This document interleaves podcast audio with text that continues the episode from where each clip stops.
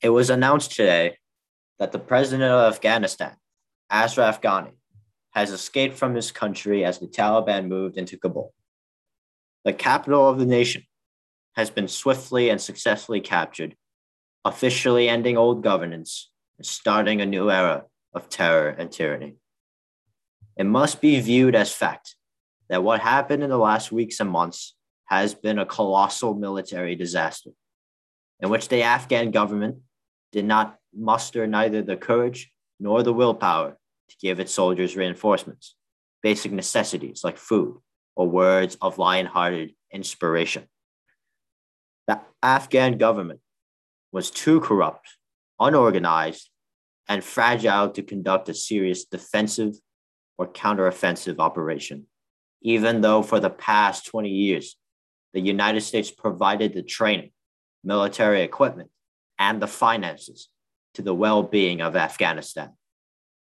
But it also must be remembered that the idea of the United States to institute an American form of democracy in a country so different in history, culture, and ideology was a foolish and false hope.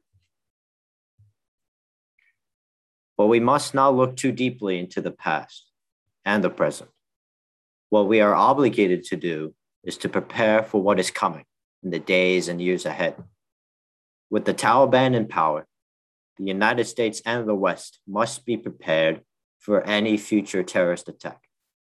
Our intelligence apparatus must be strengthened to detect any evidence of a planned attack that will endanger the United States and its people.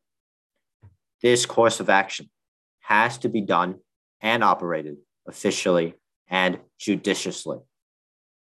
We also must not forget the massive displacement of Afghan refugees.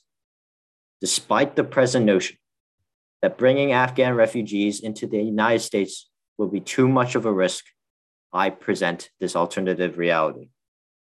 If we shun these people away, what will become of them? The Afghan women will be slaves enclosed in the unbreakable box of submission, stripped of human rights and dignities. No Afghan girl will ever live in a future of independence as long as the Taliban is there to strip them of healthcare and education. Afghan men will bear the burden of seeing others treated as mere objects and forced into a system where self determination is a mere fabrication. Our duty to ourselves, as well as others, will be preserved if we give our hand of fatherly care to Afghan people who seek to live freely. The time to prove ourselves and the rest of the world that we are truly the force of good in this murky world is now. We cannot rid the Taliban now, for America and Afghanistan are tired of war. But we can save these people from darkness and I have firm faith that it will be all worth it in the end.